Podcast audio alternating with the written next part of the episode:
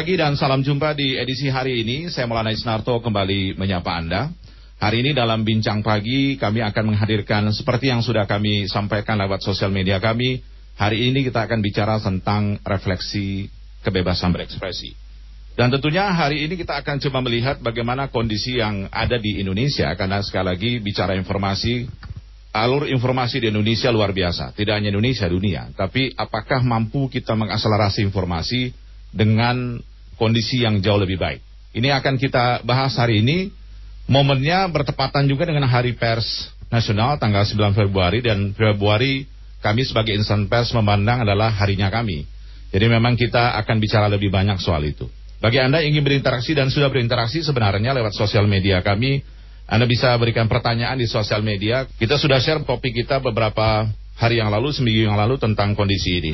Dan bersama saya sudah ada dua narasumber yang akan kita ajak diskusi hari ini karena memang dua narasumber ini punya kaitan dengan apa yang kita bicarakan hari ini.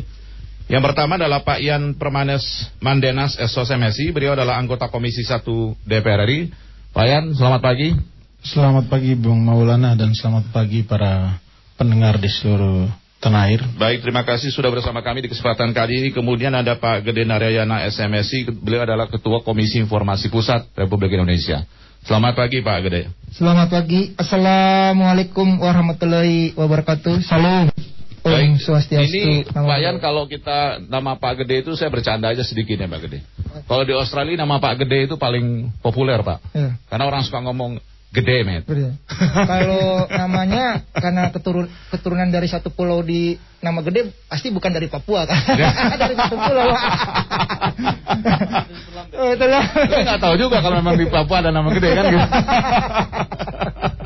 Baik, nanti Anda Anda bisa juga tonton kami sebenarnya di channel YouTube kami di Pro 1 RRI Bogor.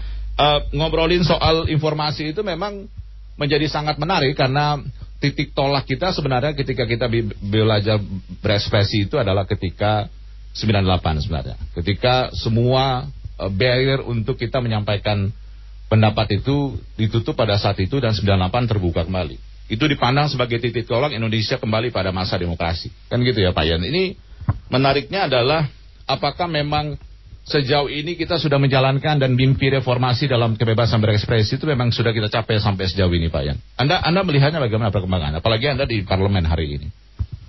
Nah, terima kasih. Saya pikir uh, kebebasan berekspresi ini memang sejak reformasi 98 ya sampai dengan hari ini kita lihat memang 98 itu trennya mulai mengalami peningkatan sedikit ya, tetapi masuk akhir-akhir uh, ini saya pikir makin hari trennya makin menurun hmm. itu uh, karena memang sebenarnya uh, kebebasan berekspresi kalau kita lihat di sini ada peran publik untuk turut mengawasi semua proses uh, ekspresi berpendapat publik secara luas ya melalui komisi informasi hmm. pusat sampai dengan komisi informasi di daerah juga Nah itu berarti ada ruang untuk publik itu mendapat bagian dalam pengawasan. Tetapi memang kita tahu bahwa dari aspek uh, kewenangan KIP sendiri ya itu masih sangat terbatas. Ya, jadi saya pikir untuk ke depannya itu harus perlu kita perkuat juga, hmm. nah, sehingga peran publik dalam melakukan ekspresi pendapat terhadap berbagai aspek yang ada dua itu swasta, pemerintah dan lain-lain itu bisa lebih efektif. Nah, saya lihat eh, akhir-akhir uh, ini memang uh, ada sikap para elit-elit kita juga yang ingin untuk mendengar saran, kritikan, masukan masyarakat melalui kebebasan berekspresi mereka, ya, baik itu secara langsung, ya, berkelompok, tetapi hmm. juga perorangan. Nah, tapi juga ada yang memang uh, kurang begitu uh, responsif terhadap hal-hal seperti itu, okay. merasa terganggu. Nah, yeah. jadi saya pikir uh, mungkin ini yang ke depan kita perlu juga mengadopsi dan belajar dari negara-negara maju seperti Amerika, Eropa. Nah, itu syaratnya bahwa masyarakat itu membayar pajak kepada pemerintah. Oh, ya? Maka masyarakat itu mempunyai hak untuk menyampaikan pendapatnya terhadap kebijakan-kebijakan pemerintah ya baik itu eh, yang berkaitan dengan sektor publik maupun sektor swasta yang secara hmm. langsung dia merasa bahwa dia berkepentingan terhadap ada, ada korelasi antara bayar pajak dengan kebebasan ekspresi? Ya saya pikir itu merupakan hak dan kewajiban masyarakat untuk Oke, artinya menanyakan apa, apa, apa yang pajak kita bayar setiap tahunnya atau pajak apa pun yang kita keluarkan ada ada komponen di situ untuk kita menyampaikan bahwa salah satu hak Anda setelah bayar kewajiban pajak adalah menyampaikan ekspresi Anda. Saya pikir eh, kontribusi masyarakat dari pajak itu, ya, pajak ini kan macam-macam. Hmm. Ya. Ada PPH, kemudian ada kendaraan bermotor, kemudian ada pajak bumi dan bangunan dan lain-lain. Ya, ya. Jadi saya pikir eh, dengan begitu aja kita tahu bahwa masyarakat itu sebenarnya dia mempunyai andil hmm. untuk mengintervensi pemerintah. Okay. Selain lewat proses demokrasi tapi lewat menyampaikan pendapat dan mengekspresikan apa yang memang dia pikirkan dan dia rasakan belum sesuai wajib hukumnya dia sampaikan okay. itu tetapi saya melihat bahwa di sini soal etika penyampaiannya yang masih apa menjadi komplain ya dari para penguasa dari para elit politik dan lain-lain kalau yeah. di Amerika kan bebas begitu kalau kita jalan di depan White House itu orang sekalipun mau apa mengatakan yang jeleknya terhadap presidennya hmm. ya itu biar aja monggo aja begitu. Walaupun, ada yang terlalu walaupun agak berbeda pada zaman Donald Trump. Ya, saya pikir uh, sedikit beda-beda tipis. Agak beda tipis. Ya. Donald Trump agak anti kritik sedikit, tapi ya. dia senang sekali mengkritik parlemennya sendiri. Sangat benar ya. tapi tapi gini, artinya bahwa tadi anda sampaikan bahwa ada ada penurunan level ekspresi atau eks, apa namanya kebebasan ekspresi di kita. Bagaimana anda bisa melihat itu? Karena sebagian orang menyatakan bahwa Indonesia luar biasa bebas. Uh, ada pertemuan pers yang dilakukan 2018 di Filipina pada saat itu Indonesia adalah the most expression media in Southeast Asia. Di Asia Tenggara dia adalah media yang paling ekspresif dan mengalahkan negara ASEAN lainnya karena negara ASEAN lainnya nggak mengatakan bahwa kami nggak bisa sebebas Indonesia menyampaikan apa pun yang harus disampaikan. Pak ya. Saya pikir uh, media ini kan sebagai uh, sumber uh, uh, penyambung lah pendapat masyarakat luas hmm. ya. Nah, tetapi sumber dari uh, ekspresi yang dilakukan oleh individu atau kelompok itu hmm. ya. Nah, inilah yang kadang-kadang ya dalam pelaksanaannya ini masih dibenturkan dengan uh, beberapa peraturan perundang-undangan okay. yang akhirnya membuat masyarakat itu tidak bisa bebas juga untuk hmm. melakukan segala aksi mereka. Okay. Gitu. Saya pikir ini butuh proses lagi ya untuk kita bisa mengembalikan itu. Okay. Nah, saya contohkan misalnya kalau di Amerika kan presiden apa apa eh, mereka buat karikatur terhadap presiden itu kan dianggap mm -hmm. biasa. Yeah. Tapi kalau di Indonesia itu kan dianggap sesuatu yang apa tidak pantas. Kalau di Amerika begitu. dianggap biasa, di Indonesia itu dianggap pidana. Ya, dianggap pidana itu. Jadi saya pikir ini sebenarnya. Jadi eh, ini halal yang sebenarnya kalau kita ini menuju ke dalam sebuah proses menuju negara berkembang dan negara maju suatu saat. Seharusnya kita buka ruang seluas-luasnya. Apalagi okay. sekarang dengan adanya era digitalisasi, hmm. semua menggunakan media sosial dan lain-lain ya. Kan okay. apa akunnya kan kita tutup satu bisa buka juga yang satu. Karena okay. yang mengoperasikan akun ini kan sekian ratus juta penduduk di Indonesia okay. yang dalam sehari bisa berat. Da data Kominfo itu 187 juta yeah. masyarakat Indonesia yeah. itu pengguna pengguna pengguna hmm. ponsel, pengguna yeah. ponsel. So diasumsikan bahwa ponsel itu dia pasti menggunakan sosial media. Yeah. Begitu Pak ya. Jadi saya pikir eh, dengan adanya situasi itu memang eh, suatu saat kita itu nanti diperhadapkan dengan eh, era digitalisasi dan penggunaan teknologi yang super canggih mm -hmm. itu. Nah, misalnya sekarang kita lagi uh, mengajar untuk bagaimana kita bisa melakukan peningkatan dari uh, eh, 4G ke 5G. Okay. Kemudian 5G uh, eh, Cina sama Amerika sudah uh, masuk ke tahapan 6G. Okay. Nah, saya pikir uh, dengan adanya masuk ke dalam proses sana kan 5G ini kan juga kita libatkan operator-operator uh, besar seperti Huawei dan lain sebagainya kan. Nah, dengan demikian saya pikir semakin terbuka nanti, semakin hmm. terbuka akses uh, informasi yang akan lebih cepat dan masyarakat hmm. akan menggunakan media sosial ini untuk mengekspresikan okay. apa yang dia pikirkan, apa yang dia rasakan begitu. Okay, Termasuk baik. saran masukan dan kritikan dia terhadap baik, pemerintah. Pak Pak Gede, haruskah kita meredefinisi kembali soal freedom of expression itu?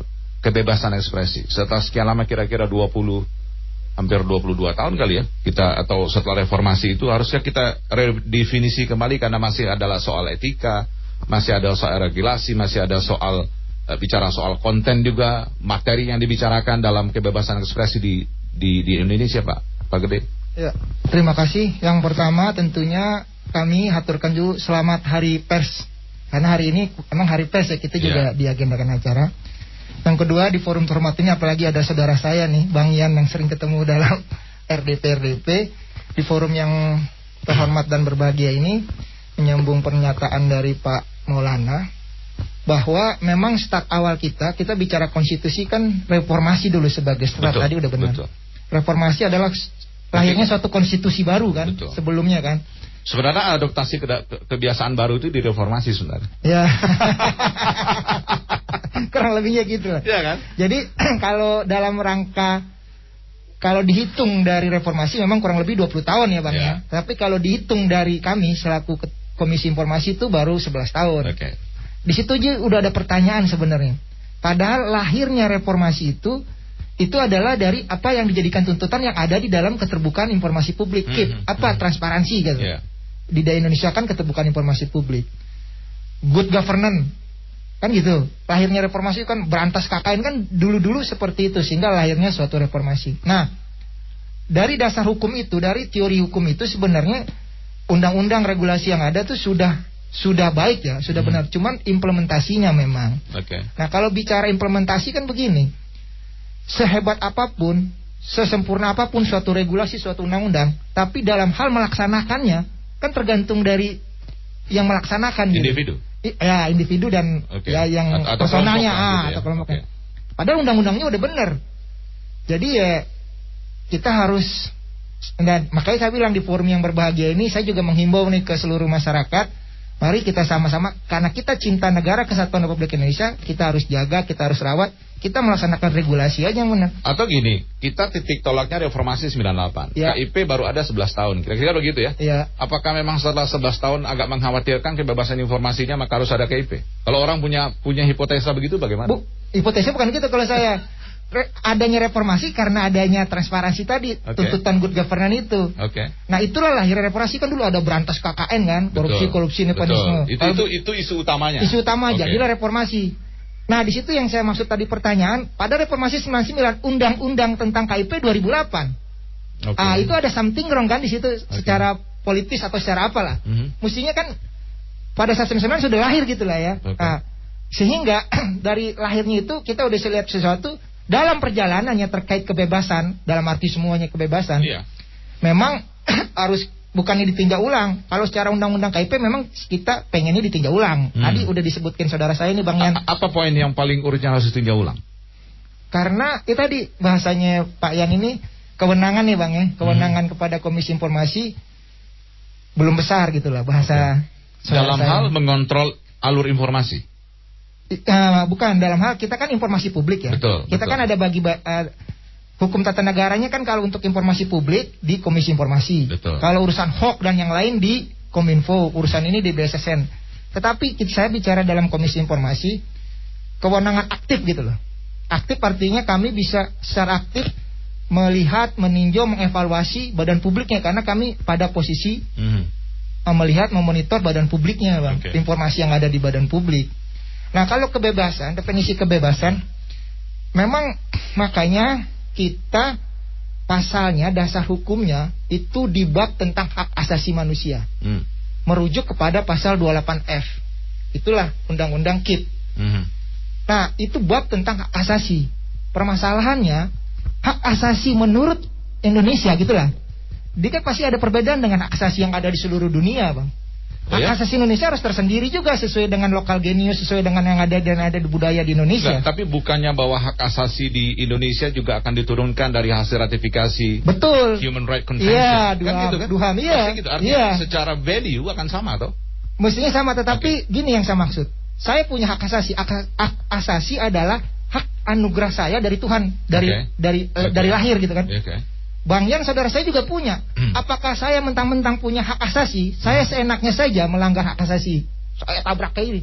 Kan Bang Yan punya hak asasi so, juga. So apa yang terjadi hari ini kalau nah, memang ada perbedaan? Jadi itu? secara nah, sistem adalah goodwill untuk menyampaikan informasi publik. Saya dari paham keterbukaan Yeah, informasi yeah. publik ya. Keinginan untuk menyampaikan informasi publik yang akurat, benar dan tidak menyesatkan kepada publik oleh badan publik itu harus dilaksanakan dengan baik Hmm. di badan publiknya. Terutama dimulai dari pejabat tingginya badan publik Hmm. menyampaikan. Nah, di dalam badan publik, menurut data kami, badan publik kan besar mas ya. Iya. Itu dari sekian ratus badan publik, cenderung kelasnya dari cukup ke bawah. Saya nggak Hmm. bilang jelek gitu. Ya.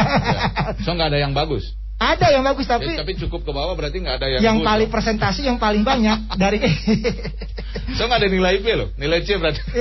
nilai C-nya mak nilai C, nilai D, nilai E yang Ya, paling banyak. D, nggak ada nilai A dan B loh. Ada mas tapi dikit, Ya. Presentasinya IPK dikit. kan nggak akan sampai tiga tuh. Ah, dua lah. Dua. Kalau zaman zaman kita dulu sekolah dua aja udah rendah ya bang. ya. Kalau sekarang kan 3,8 IPK-nya. Iya, makanya. Jadi bahasa publiknya cukup ke bawah lah gitu. Oke.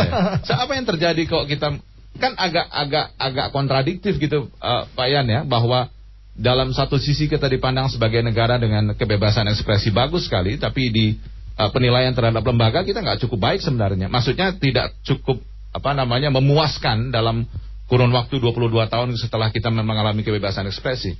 Eh, pada saat itu ada yang membandingkan misalnya apabila Myanmar diberikan kebebasan Indonesia mungkin akan jauh lebih bagus dibanding kita. So, apa yang terjadi sebenarnya? Apa tantangan kebebasan eks- ekspresi? Saya, ya jadi gini ini? ya. Artinya kebebasan yang tadi ya tidak Iya. bisa semena-mena juga. Landasannya memang hak asasi manusia, tapi kan nggak Oke. boleh tabrak-tabrak itu. Kebebasan yang kita maksud di Indonesia kan juga bertanggung jawab, beretika gitu lah Oke, bahasanya. oke. Makanya dalam bahasa undang-undang informasi harus akurat, benar, tidak menyesatkan. Betul. Mas bayangin, menurut cerita yang saya dapat, ini juga mungkin Bang Yan tahu, daerah Arab Spring itu kan bermula dari informasi-informasi Yes. kacau galau. Pada saat itu pertama kali adalah kasus Mesir pada saat itu. Nah, jadi artinya sesuatu itu ada positif, ada negatifnya. Oke. Makanya di dalam undang-undang kami ada informasi dikecualikan.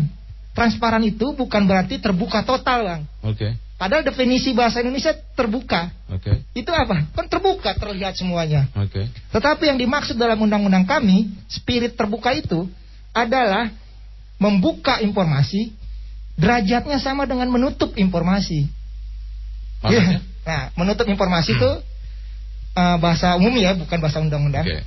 Kan informasi tentang rahasia negara, Oke. hak asasi apa hak kekayaan Kan, kan kalau di tempat bagian tuh paling sering misalnya tiba-tiba bocor percakapan atau bocor draft, bocor salah tulis itu bagian dari eh, kebebasan informasi yang diinginkan nggak? Itu kebocoran-kebocoran sering terjadi dan itu di publish. Kalau menurut saya bicara dari Komisi Informasi ya, Pak. Ya, ya. ya pasti, pasti. Ada pasal 17 ayat A. Dalam sesuatu yang masih berproses itu belum menjadi informasi publik. Nah, itu, Karena dalam berproses bisa tambah, bisa kurang, bisa hilang malah. so itu pelanggaran. Nah, itu pelanggarannya bukan ada di undang-undang kami menyangkut Ya, tapi, eh, tapi itu part of pelanggaran. Itu bagian Nggak, dari bukan pelanggaran. pelanggaran bahasa kita adalah informasinya masih dikecualikan ditutup. Oke, ditutup. Bahasanya gitu.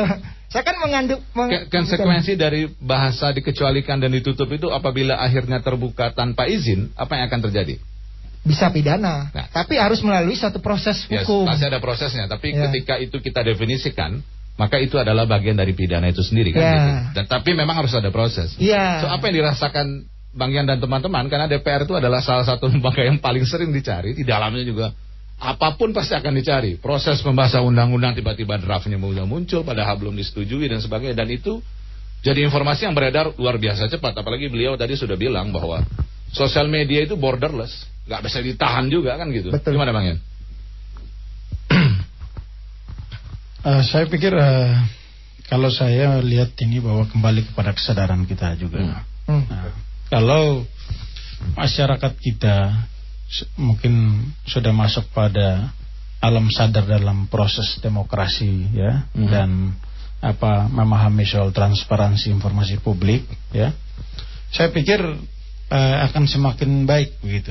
Nah, tapi budaya ini memang by proses kita harus eh, dukung dengan sebuah regulasi yang benar-benar itu bisa terkontrol begitu, Hmm. bisa terkontrol juga lewat lembaga-lembaga publik seperti eh, Komisi Informasi yang tentunya diberikan kewenangan juga untuk bagaimana bisa mengawasi secara langsung. Oke. Nah, karena saya yakin kalau uh, kita belum sadar, ya, Mhm. tentunya pasti uh, dalam proses pelaksanaannya akan menghadapi banyak tantangan. So, a- Itu. apa apa yang menurut Anda terjadi hari ini dan mungkin harus jadi koreksi kita dalam dalam kita secara personal maupun secara kelompok melakukan penyebaran informasi, mendapatkan informasi atau mengekspresikan informasi tersebut. Ya saya lihat eh, banyak pro kontra juga itu. Nah, pro kontra ini eh, misalnya saya contohkan eh, dalam merespon eh, misalnya tokoh-tokoh kita Hmm. yang mereka kalau dikatakan eh, sangat kritis sekali terhadap kebijakan-kebijakan pemerintah ya.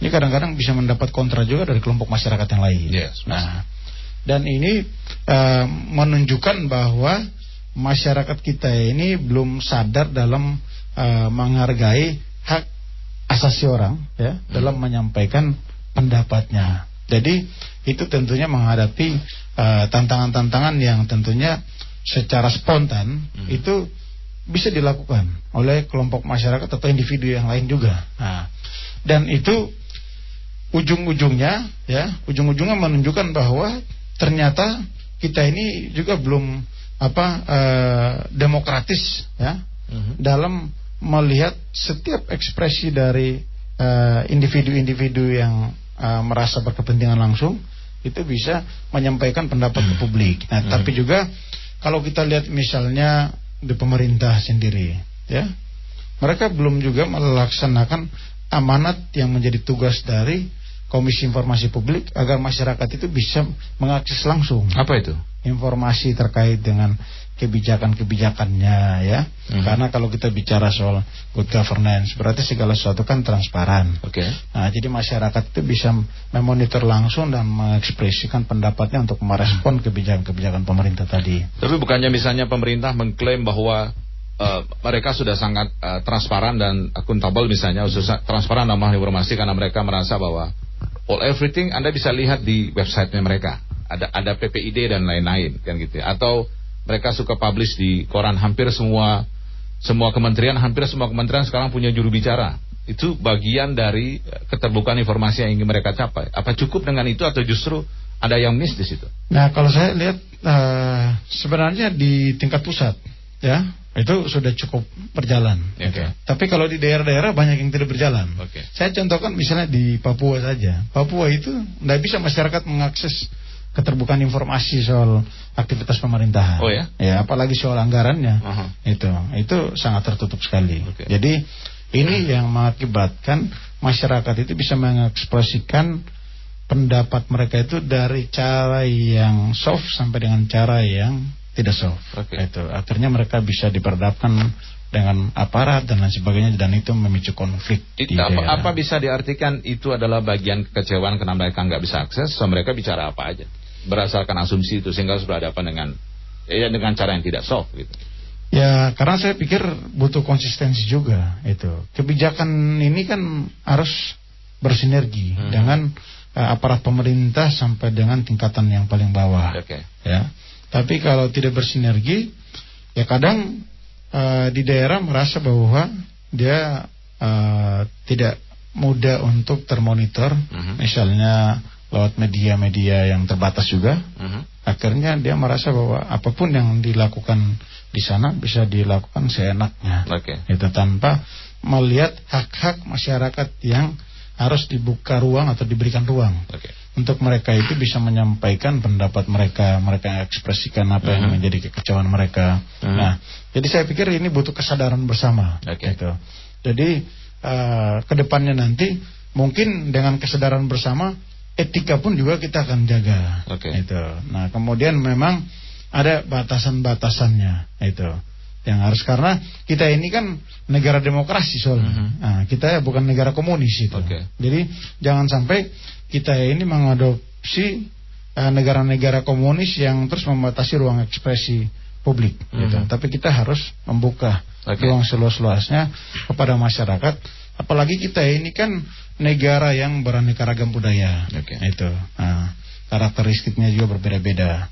Nah, cara orang di apa Pulau Jawa Mhm. memandang persoalan berbeda dengan orang di Papua misalnya.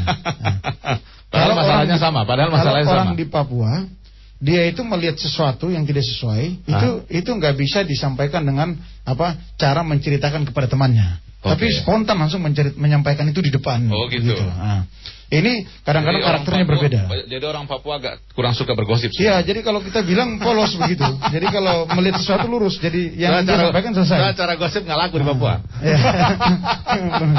Karena menurut mereka lebih bagus saya sampaikan daripada simpen jadi penyakit. Oke. Es- ekspresinya luar biasa berarti ya. Iya. Kalau sampaikan ke orangnya, tidak Iya. boleh menceritakan ke orang lain. Ya, jadi ketika ada apa ruang-ruang publik yang dibuka, misalnya dialog dan lain sebagainya, udah marah-marahin di situ selesai di situ. Oke, artinya Pulang. bahwa Ya. apakah regulasi kita sudah menyentuh sampai level itu sebenarnya? Nah, saya pikir eh, kalau untuk menyampaikan ekspresi eh, sampai dengan tataran yang seperti itu lewat ruang publik yang Oke. disediakan oleh pemerintah atau apa lembaga-lembaga lain ya untuk melalui dialog dan sebagainya itu banyak kok Oke. masyarakat Nah, bisa artinya gini, ketika misalnya ada ekspresi yang seperti itu Pak Gede, menariknya adalah ketika misalnya orang itu langsung sampaikan di wallnya orang.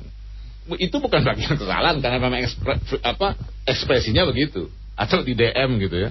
Kan gitu. Itu artinya bahwa memang menurut Anda apakah memang apa yang disampaikan fakta-fakta yang disampaikan Bang Yan itu memang terjadi di kita memang harus jadi evaluasi di kita soal bagaimana menjalankan kebebasan ekspresi itu. Ya kalau pendapat saya adalah gini Tadi ya dalam kondisi dunia sekarang dengan media sosial, media sosial bo- borderless lah bahasa intinya. Itu hanya menurut saya yang sering saya sampaikan bijak, bijaklah menggunakan medsos. Hmm. Bijak tuh jadi bijak misalkan gini, kita baca sharing dulu, saring, Mhm. lihat dulu di saring, Oke. baru di share.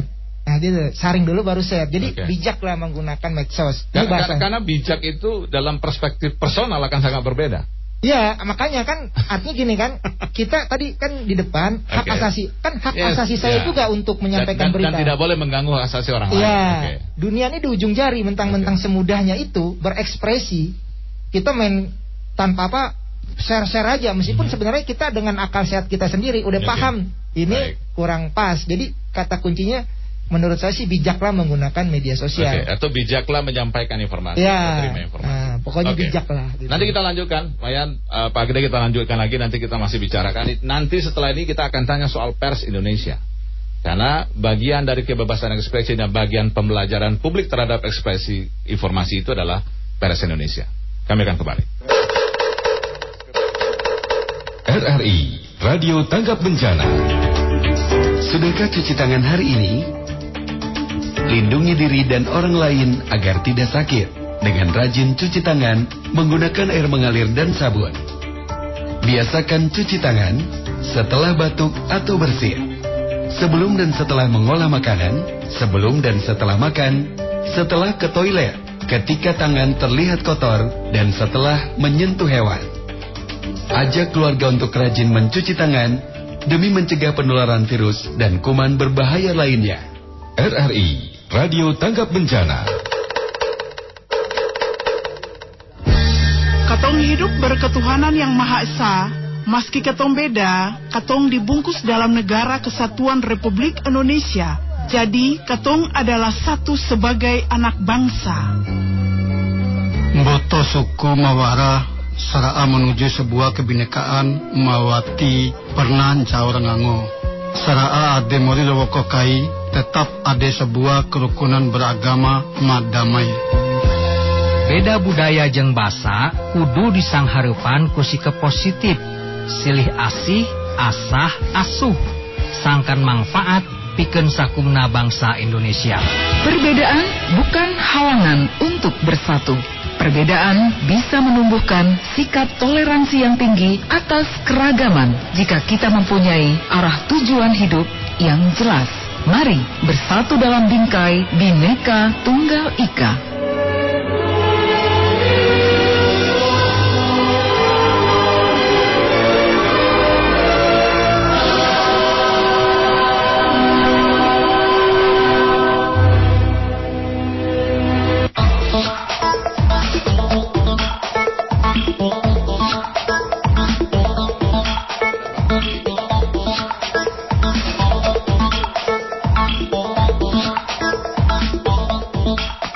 Baik, kita kembali lagi dalam bincang pagi edisi hari ini. Jadi kita masih menggunakan uh, protokol kesehatan dengan 5M dan seluruh kru dan pengisi acara hari ini sudah melewati swab yang sudah distandarkan. Jadi insya Allah kita aman hari ini ngobrol-ngobrol bincang-bincang walaupun bincang kita seru, tapi kita tetap jaga jarak dan mengikuti protokol kesehatan.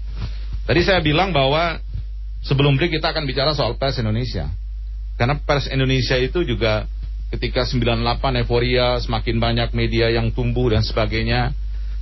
Somehow yang terjadi misalnya kritik di Dewan Pers adalah soal bagaimana media menyampaikan informasi itu sendiri. Tidak sedikit masalah yang diuji di Dewan Pers soal media yang dipandang uh, menyampaikan sesuatu hanya dari satu sisi. Saya ingin tanya ke Bang Jan soal ini ini refleksi kita sebagai insan pers juga dan Komisi Satu bermitra dengan semua lembaga yang punya kaitan dengan informasi, apakah pers kita memang sudah menjalankan apa yang harus dijalankan? Karena tugasnya tidak hanya menyampaikan informasi, tapi informasi itu harus edukatif dan tidak menimbulkan uh, gejolak yang negatif sebenarnya. Silakan Pak. Uh, saya pikir ini kita bicara fakta saja. Kalau yang saya temukan akhir-akhir ini media ini selain dibawa genggaman kekuasaan, tapi juga dibawa genggaman penguasa. Itu. Nah. Apa bedanya genggaman kekuasaan ya. dan penguasa? Ya kekuasaan ini kan luas hmm. begitu. Kekuasaan ini luas kalau orang yang punya duit, punya media, punya mitra, punya partner, dia bisa mengendalikan informasi. Hmm. Itu. Nah, jadi dia pasti membatasi media untuk menyampaikan informasi-informasi yang tidak berbenturan langsung dengan kepentingannya maupun stakeholder yang ada di sekitar dia atau partner bisnis. Hmm. Nah, tapi kalau uh, kekuasaan ini kan berarti menyangkut dengan otoritas kekuasaan yang memang apa uh, dimandatkan oleh rakyat kepada pemerintah. Hmm. Itu. Jadi saya pikir yang terjadi seperti itu. Nah, jadi selain apa media ini dikuasai oleh para penguasa, tapi juga dikendalikan oleh kekuasaan. Kekuasaan. Nah, jadi media-media ini terpaksa dia harus berpartner dengan pemerintah. Karena apa? Dari segi bisnisnya, mungkin dia merasa lebih diuntungkan kalau dia berpartner dengan pemerintah. Hmm. Banyak hal yang bisa dia akses lewat pemerintah dan kemudian bisa dipublis. Hmm. Nah, tetapi kalau media ini berjalan secara independen, ya saya pikir kecuali mungkin ada sponsor lain begitu. Maksudnya gimana nah, Media-media yang berjalan independen ini kan apa? Mungkin dia berpartner dengan media-media asing. Oke. Okay. Nah, ada donaturnya begitu. Baru kemudian media, bisa dikatakan itu, bahwa hampir dipastikan dia tidak berpartner dengan pemerintah gitu. Yeah. Di luar pemerintah dia akan dapatkan uh, foundernya sendiri. Ya, yeah, saya pikir apa uh, di luar pemerintah. Jadi kalau kita lihat bahwa media-media kita akhir-akhir ini semua ini sudah diprotek oleh pemerintah. Itu. Oh ya? Nah, jadi uh, tidak semua media ya itu bisa uh, menulis segala sesuatu yang memang dianggap uh, berbenturan dengan kebijakan-kebijakan pemerintah. Loh, mungkin nah, mungkin bahasanya tidak diprotek tapi dikuasai oleh pemerintah. Ya, tapi apa uh, sebenarnya kuasai tidak, tapi dalam pemerintahannya pun juga itu benar-benar diproteksi juga oleh pemerintah. Hmm, okay. gitu. nah, sehingga memang uh, saya contoh saja misalnya uh, ada sumber-sumber informasi yang lain. Mm-hmm. Nah, yang misalnya mau dipublish oleh media tersebut, nah, tetapi ya karena pemerintah juga mengikut andil dalam mengawasi mm-hmm. informasi media yang publik itu, ya akhirnya redaktur itu kadang-kadang bisa membuang beritanya. Oh ya? Nah, dan itu bisa diverifikasi kemudian nah ini dianggap tidak So, apa pengaruhnya kepada publiknya sendiri? Ya saya pikir pengaruhnya kepada publik ya ruang independennya dalam menjaga eksistensi media itu sehingga bisa memberikan pemberitaan yang benar-benar berasal dari sumbernya itu mm -hmm. bisa apa dipublikasikan dan benar-benar itu akurat dari sumber informasi yang didapat. Nah, mm -hmm. kadang ya media bisa mempelintir pembicaraan kita. Bukannya Itu. memang media begitu. Nah, jadi saya pikir ini yang terjadi ya, yang terjadi. Saya sering berbicara juga di media. Okay. Enggak, nah. saya, saya, saya tertarik Larry King itu sebelum meninggal pernah bilang begini. The old media has just begin with industries. Semua media itu industri aja. Saya gitu loh. Saya saya nggak tahu, saya nggak saya nggak sebut medianya, tapi all media has just begin with industries approaching. Jadi semua media itu bagian dari industri. Saya kalau bentar pelin itu menurut Larry King ya bagian dari industri. Setelah itu dia meninggal kan gitu nggak tahu juga. ya saya pikir eh, soal industri memang orientasinya ke sana. Okay. Ya. Tapi pertanyaannya, apakah uh, media ini menyentuh dengan pasar informasi yang diinginkan publik atau tidak? Karena persaingan ini kan juga cukup. Hmm. Nah, kita lihat sekarang perbandingannya. Ketika orang melihat media informasi lewat televisi, mendengar lewat radio, kemudian membaca lewat media cetak, Mhm. ya. Tetapi informasi itu tidak bisa memberikan kepuasan Mhm. kepada publik. Mhm. Akhirnya publik itu sekarang beralih ke media sosial, Oke. menggunakan Instagram, Facebook, Ya. ya. Kemudian eh, WhatsApp, yang WhatsApp sekarang group yang paling luar biasa ya, itu WhatsApp. uh-uh. Nah, terus Twitter dan lain-lain untuk mereka bisa mengekspresikan apa yang mereka pikirkan, apa yang mereka rasakan. Oke. Karena mereka merasa bahwa media-media ini tidak bisa apa mengakomodir hak asasi saya untuk So, menyampaikan pendapat. Anda mau bilang sementara hipotesanya eh, ada distrust, ada pengurangan trust publik kepada media-media yang ada? Ya saya pikir itu yang terjadi hari ini. Oke. Nah, dan kita lihat bahwa dengan adanya situasi pandemi COVID-19 ini saja, Mhm. Banyak media-media yang memang orientasinya pada industri itu tidak bisa bertahan Yes. karena kepercayaan publik berkurang. Oke. Akhirnya banyak media-media besar juga yang tutup. Tapi pemerintah baik loh, kasih subsidi untuk media loh. Saya pikir kasih subsidi tapi tidak seberapa. Nah, karena contohnya kemarin saya mendapat pengaduan dari teman-teman wartawan Aha. yang diberhentikan misalnya lewat eh, di Jakarta Post. Oke. Begitu. Terus kemudian eh, Kompas. Oke. Nah, kemudian Jawa Post Group. Nah, jadi banyak media-media yang saat ini mulai melakukan PHK Mungkin nggak cukup, mungkin nggak cukup. Ya. Tapi di subsidi tetap berjalan, tapi mungkin nggak cukup bayar. Ya saya pikir mungkin, itu mungkin. eh, subsidinya mungkin terbatas. Selain itu mungkin masyarakat yang mengakses informasi di situasi pandemi juga makin berkurang. Oke, Itu. baik. Tapi saya pikir dengan adanya eh, jaringan telekomunikasi dan internet yang tersebar di seluruh Mhm. Indonesia, ya, apalagi di pusat-pusat perkotaan Ya. mulai terakses, itu masyarakat minatnya untuk bisa mengakses media cetak dan apa eh, informasi secara langsung lewat TV Oke. itu mak- makin berkurang. Oke. Nah, dan saya pikir ada baiknya juga biar makin hari kita hemat kertas. biaya rutin agak kurang gitu. Eh, Pak Gede apa yang terjadi itu memang terjadi bahwa ada distrust orang lebih percaya WhatsApp grup saya ingat waktu itu eh, apa namanya LSI menyampaikan bahwa memang kalau di 2000 apa eh, 14 poll tracking itu bilang 70% pilihan orang itu atas informasi di media tapi 2019 eh, 75% pilihan orang berdasarkan sosial media. Agak berbeda kan? Yang paling luar biasa itu memang WhatsApp group itu luar biasa tuh pengaruhnya kepada orang atas pilihan politik pada saat itu. Itu salah satu survei dalam satu bidang sebenarnya. Bagaimana, Pak Gede? Ya apa saya meng, eh, tadi kan ada bahasa dari Bapak Larry King ya. Saya mengadop bahasanya John Nisbet lah Iya. dari bahasa umum dulu. Bahwa kekuatan yang utama di era sekarang Mhm. bukanlah duit di tangan segelintir orang, Tapi? tetapi informasi yang dikuasai oleh segelintir orang itulah yang menjadi kekuatan. Oh, saya pikir itulah informasi yang dikuasai segelintir duit. Nah, enggak, segelintir orang. Tadi kan tadi ada bahasa industri dari Pak Ya, ya, Modator. betul, betul. Itu kan tap, ya, enggak artinya tafsir tentang bahasa Nisbet itu kan luas ya. Yes. Bahwa yang utama sekarang informasi. Oke. Padahal dulu-dulu yang punya kapital gitu. Betul. Tadi masuk bahasa Bang Yan nih saudara saya. Orang yang pengusaha aja pada bikin media-media. Kan karena kekuatan kapitalnya dia membuat. Mhm, Karena apa mhm. informasi yang ingin dia dikuasai. Terus tadi biar bagaimanapun apa namanya media atau pers kan bagian juga dari industri. Betul, betul. kan itu masuk semua kan saya, dari saya agak gitu. bingung tuh ketika ada paham gitu juga Bang Yan, Pak Gede gitu ya. Karena karena sebenarnya yang punya teori itu adalah intelijen sebenarnya. Saya pernah baca buku CIA itu untuk menguasai dunia itu dua aja tuh. Yang pertama jaringan, yang kedua informasi kan. Makanya di itu kan di situ. Nah artinya adalah kalau Bang Yan dalam kapasitas yang anggota DPR bisa, kalau saya kan nggak etis, Iya. Mau- saya kan di Komisi Informasi, Iya, mungkin ada saudara-saudara saya Nggak di Dewan dong. Pers, Betul, jadi saya nggak berbicara karena beda makzab undang-undang, Ya, betul, satu Dewan betul. Pers, satu Satu pakai undang-undang pers 99, Kan satu saya KIP pakai 2008 undang- kan. Iya. Tapi esensinya adalah dalam menyampaikan informasi kepada informasi publik ya. Mhm. Informasi publik ke publik artinya ke masyarakat Iya. luas. mengadop berasaskan kepada dia harus akurat, dia harus benar dan tidak menyesatkan. Itu harus dijadikan pegangan oleh seluruh, tidak hanya media, Hmm. seluruh orang, seluruh pejabat publik juga yang punya PPD gitu Betul, tadi betul. katakan.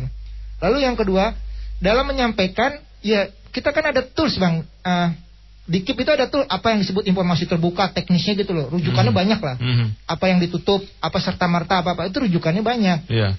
Itu aja yang dipakai kan udah sesuai dengan. Tapi kan media bisa berdalih ketika informasi itu sebenarnya dikecualikan, media punya investigasi. Makanya dia pakai undang-undang pers. Saya kan. Makanya artinya bahwa ketika kita bicara soal kebebasan informasi agak beda penafsiran antara public domain dengan media as a Nah, company domain. Makanya Kan saya gitu kan? berpendapat tadi hak asasi kembali ke orang hak asasi. Biarpun dia seorang pers kan punya juga hak asasi dong harus dilihat hak asasinya hak tidak boleh berbenturan. Yang kedua ya bijak lah bijaksana Hmm, lah. hmm. Kan kembali ke personality kan akhirnya Iya. kan. Kan seperti itu banyak kapan disampaikan banyak war- medi ya menyampaikan berita yang yang tadi bahasanya apa pelintir-pelintir gitu. Memang kenyataannya ada bang ya. Iya. Tapi ya kan orangnya kan, katakanlah person atau personality. Eh, tapi kan dalam hal ini kita bicara sistem, bicara Iya. regulasi. Saya kan bicara pada sisi regulasi. Lalu tadi ada di daerah-daerah benar. Mhm. Artinya memang Indonesia ini luas bang. Betul. Dahsyat tuh luas itu. Rentang kendalinya besar. Memang kalau pusat it's okay lah terpantau. Tapi kalau makin ke bawah makin ke daerah memang agak susah. Maaf ya. Indonesia Timur sinyal aja kadang-kadang susah bang. Bener nggak bang? Tuh. Padahal Iya, ini iya. udah 75 tahun ya bang ya. ini bukan ini juga sebagai kritik nih Iya, iya, kepada aja yang dapat. Ah, tuh, lihat tuh abang tuh, abang tuh. Artinya adalah apa? Itu zaman sekarang sinyal aja tuh, memegang Sinyal- peranan itu. Sinyal Indonesia nggak dapat, sinyal Australia dapat. Optus tuh dapat. ya kayak gitulah pemahaman saya. Ya, ar- artinya gini bahwa yang, yang kita ingin tahu kan sebenarnya adalah memang ah, sering juga media mengangkat satu pemberitaan itu berdasarkan sosial media loh. Betul. Makanya tadi saya bilang, Dicari faktanya. ya, Walaupun sebagian orang menyatakan sebenarnya itu bukan fakta. Hmm. Itu eh, WhatsApp lanjutan dari lanjutan yang tidak bicara. Kira-kira boleh nggak gitu? Apakah et- eh, bicara etika ya? Apakah etika menyampaikan informasi publik kepada publik dengan cara begitu boleh dilakukan? kalau menurut undang-undang kami tidak, tetapi untuk take down ataupun untuk sanksi kan bukan ada di saya. Iya, oke. media sosial. Tapi artinya kan gini, artinya yang kita ingin bangun aware-nya adalah adalah social control. Nah, kan social gitu ya. control. Tadi Bang Yan udah nyinggung sebenarnya ketika dia distrust terhadap media maka ada ruang ekspresi lain yang bisa digunakan. Betul. So apakah boleh dilakukan itu oleh media misalnya? Kalau menurut saya sih sebaiknya tidak ya, sebaiknya tidak. Karena tadi kan beretika, Ya. bijaksana dalam medsos, ya kan? Terus informasi yang disampaikan harus akurat, benar, tidak menyesatkan. Artinya kan akurat nggak, benar nggak, Hmm. valid nggak, terus menyesatkan atau tidak? Cuma beda tipis loh, menyesatkan terus depannya ada kata tidak, tidak, tinggal dihilangin Hmm. tidak menyesatkan. Contoh konkret gini, karena Bang Yan ini saya senang sama Bang Yan, tidak menyesatkan ya. Bang Yan tidak merokok. Saya bilang Bang Yan itu tukang minum dan tukang rokok. Beda dikit, padahal dia orangnya nggak ngerokok, nggak minum. Itu tidak menyesatkan dengan menyesatkan. Beda-beda tipis. Gitu ya. Tapi Iya kan? perspektifnya lain tuh. Tukang Lain. minum, tukang rokok. Jualan berarti jualan rokok, Nah, jualan minum. artinya dengan kata depan ada kata tidak, Ya, oke. prinsipnya udah berbeda tuh. Oke. Beda tipis gitu. Nah, so pertanyaan saya adalah apakah misalnya KIP juga mengukur ada kedewasaan berinformasi orang Indonesia? Kalau manusia tidak, tapi kami badan publik ya bang. Oke. Kan tadi Betul Komisi betul karena badan publik. Misalnya bisa kita gambarkan misalnya apakah eh, kedewasaan berinformasi di badan publik kita yang dalam hal ini bisa berpengaruh terhadap publik yang ada di dalamnya itu sudah oke. tadi saya bilang cukup ke bawah. Ya, cukupnya itu bagaimana? Gini, kita kan punya parameter data yang namanya monitoring evaluasi. Oke. Setiap tahun kami laksanakan. Itu yang dilihat, yang dimonitor badan publik. Oke. Itu berdasarkan asas kepatuhan hukum aja. Tools-toolsnya jelas. Pada saat dia menyampaikan itu informasi publik, contohnya RRI lah. Ya. Kelasnya kan udah sekarang kelas informatif. Udah sesuai dengan tool yang ada di undang-undang, di konstitusi. Mhm. Dia mendapat klasifikasi informatif. Artinya menyampaikan informasi ke publik sudah sesuai dengan konstitusi. Oke. Apa konstitusinya? Undang-undang. Untuk mendapatkan naik level jadi B apa? Berpengaruh terhadap publik? Atau ada Pasti ada respon? pengaruhnya. Karena apa? Oke. Karena penyampaian informasi dia kan salah satunya melalui jendela website. Betul, Dunia di ujung jari. betul. Ya. Artinya publik. Terus slogannya RRI itu bagus tuh. Promosi gratis. Dunia di ujung jari, radio di ujung jari itu. Oh, saya gak Oh nggak apa-apa. Harus harus kata orang masuk di Iya, mana? harus promosi bagus itu. Gratis. Karena saya gak ada maksud itu. Oh, enggak, enggak. Beranalogi aja. Kan ada rezeki dia datang dari larang nggak sangka-sangka. Tapi saya respect lah sama RRI karena mengadakan sosialisasi yang kuat. Artinya kembali bahwa penyampaian informasi publik eh, etikanya itu aja, dia harus Mhm. beretika. Mhm. Kan makanya makzabnya hak So, asasi. e- etika yang paling sering jadi komplain itu etika yang gimana sih berinformasi itu? Itu tadi kira-kira? yang sembarangan itu yang tidak kalau bahasa sistemnya ya tidak akurat, tidak benar dan menyesatkan. Hmm. Tadi yang saya contohin analogi saya dengan Bang Yan itu. Padahal saya tahu Bang Yan tuh merokok. Saya bilang tidak atau dibalik dia tidak merokok. Saya bilang merokok demi sesuatu, demi ada hidden, demi ada kepentingan. Makanya dunia politik yang tadi disebut-sebut kan penuh dengan biasa kalau dinamika dinamika dinamika itu Nah, menjelang penuh dengan apa? Harus lanjutin dong. dinamika dinamika Oke. dinamika hoax lah bahasa. Dinamika hoax. Iya bahasanya hoax ya bahasa Yang gitu bang ya. Banyak banyak Iya. hoaxnya di dunia politik. ya? Banyak hoaxnya. Saya pikir eh, kalau dunia apa medsos sekarang memang hoax itu jadi sesuatu yang menarik. Oke, gitu. nice. Jadi sebenarnya semua yang menggunakan medsos harusnya sadar bahwa konsekuensi bermain medsos kita akan berhadapan dengan hoax. Begitu. Jadi harusnya Itu udah udah itu, pasangannya. eh, kita menikmati aja begitu. Karena ibaratnya itulah lawan kita dalam Oh, bermedsos. Itu. Jadi jangan sampai kita itu bawaan stres. Nah, jadi saya ingat misalnya kemarin ada kasus itu. Mhm. Nah, dianggap oleh masyarakat di Papua rasis terhadap saudara Natalis Pigai. Betul. Nah, ketika Natalis diwawancarai, Natalis itu menjawabnya dengan apa? Dengan santai, bahwa dia bilang saya sudah tahu bahwa ini konsekuensi saya akan hadapi seperti begitu dan itu sudah berulang kali saya tidak mau tanggapi bahkan baca saja nggak mau. Hmm. Nah, saya pikir bahwa itu berarti dia sudah sadar bahwa konsekuensi kita menggunakan media sosial yang kita akan had- hadapi adalah seperti itu. Hmm. Misalnya konten-konten yang apa berbau rasis dan lain sebagainya. Nah, dari dan karena tentunya tidak semua orang yang respect dengan informasi yang kita sebar di media sosial atau di media publik. Nah, jadi ini sebenarnya butuh kesadaran kita.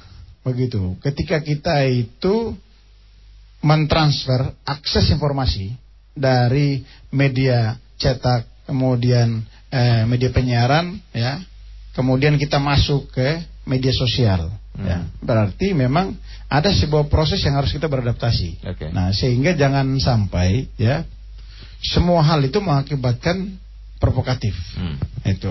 Nah, jadi misalnya seorang Natalis Pigai, dia menghadapi eh, cemohan di medsos itu dengan santai, tapi respon dari masyarakat Papua Mhm. ya di semua grup WhatsApp sangat cepat. Itu. Gimana Ya. responnya? Natalis Pigai bisa dengan santai, tapi kebanyakan orang juga baper dengan Ya karena di sosial eh, media, kan?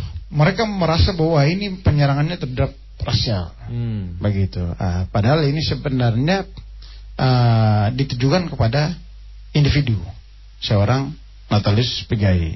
Nah, jadi saya pikir ini sebenarnya dinamika yang memang by proses butuh kedewasaan masyarakat dan kesadaran masyarakat untuk melihat itu konten informasinya Hmm. bahwa ini menyerang individu, apakah ini menyangkut dengan rasis. Oke. Nah, jadi saya pikir eh, tentunya sebenarnya kita perlu harus melakukan protek terhadap kebijakan pemerintah dalam menata media informasi di tanah air. Hmm. Nah, karena kalau tidak kita ini bisa dikuasai ya oleh Facebook, oleh Google, kemudian oleh WhatsApp, oleh Twitter. Yang servernya bukan di sini. Iya. Servernya di WhatsApp, Amerika misalnya. Facebook, Google, Twitter, Iya. pentingnya satu. Iya, ah, itu. Dan saya pikir ini apa eh, dunia digitalisasi yang tentunya bisnis digital ini sangat menjanjikan sekali. Hmm. Itu.